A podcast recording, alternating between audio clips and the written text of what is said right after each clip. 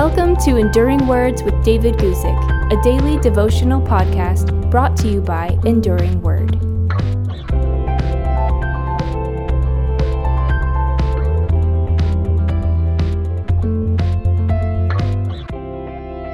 Today, I want to tell you about a marvelous building project, a whole temple that was built, and they never heard the sound of a hammer at the place that the temple was built.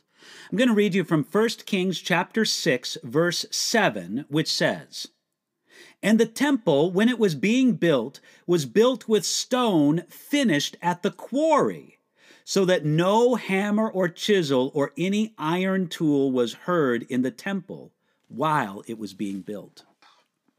And it was an amazing building project, the construction of one of the most beautiful buildings in the ancient world.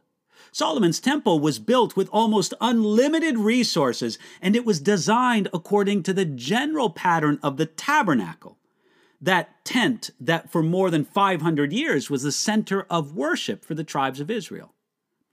God was not only interested in the end result of a built temple, but he was also interested in the process of construction. This is an important principle in God's work. Sometimes God's servants get so caught up in the end result that they think that any method justifies a good result. This principle from the building of the temple is a good warning against the false idea that God is more interested or only interested in the product of our service than in the process of our service.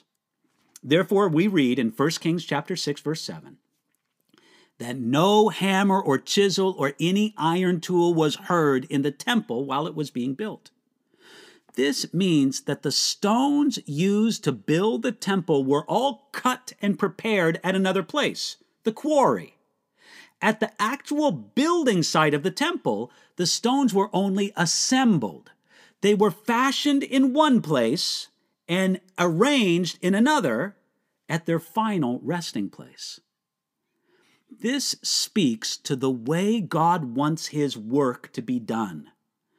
The temple had to be built with human labor. God did not send a team of angels to build the temple. Solomon did not want the sound of man's work to dominate the site of the temple. He wanted to communicate as much as possible that the temple was of God and not of man. Now, this means that we should do what we can to point people to God and not to point them directly to his servants. That's not easy to do in a culture that's dominated by superstars and the cult of celebrity. Often the greatest work in the kingdom of God happens quietly. Yet the building site of the temple was only quiet because there was a lot of noise and diligent work at the quarry. When the spiritual environment seems quiet, it's easy to think that God isn't doing much, but that may very well be a wrong conclusion.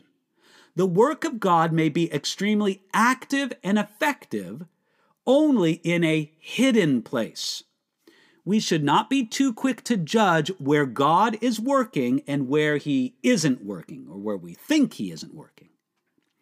God works in the church, cutting and shaping us here, preparing us for a place in heaven.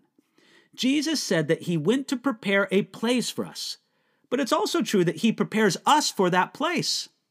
The work will be finished in heaven, and no hammer is heard there.